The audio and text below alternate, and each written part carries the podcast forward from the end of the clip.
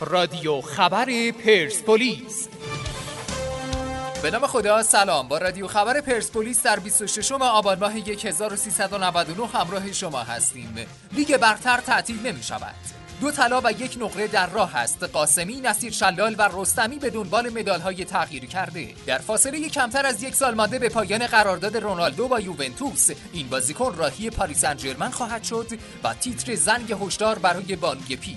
سنگین ترین شکست تاریخ کلمبیا تجربه تلخ کیروش در تیم ملی ایران تکرار شد و تیتر سفر قهقرا. درخشان گفته دنبال معجزه نباشیم باید به پرسپولیس کمک کرد. پرسپولیس تیمی که وارونه رشد کرد و بزرگ شده و تیتر شیرخواره 52 ساله. خبر اختصاصی پرسپولیس. لیگ برتر تعطیل نمی شود. این رو معاون فنی مرکز سلامت وزارت بهداشت اعلام کرده. در آستانه فینال لیگ قهرمانان اروپا و وضعیت بغرنج پرسپولیس و تیتر قهرمان با وعده به نبرد مرگ و زندگی می رود. تا فردا خدا حافظ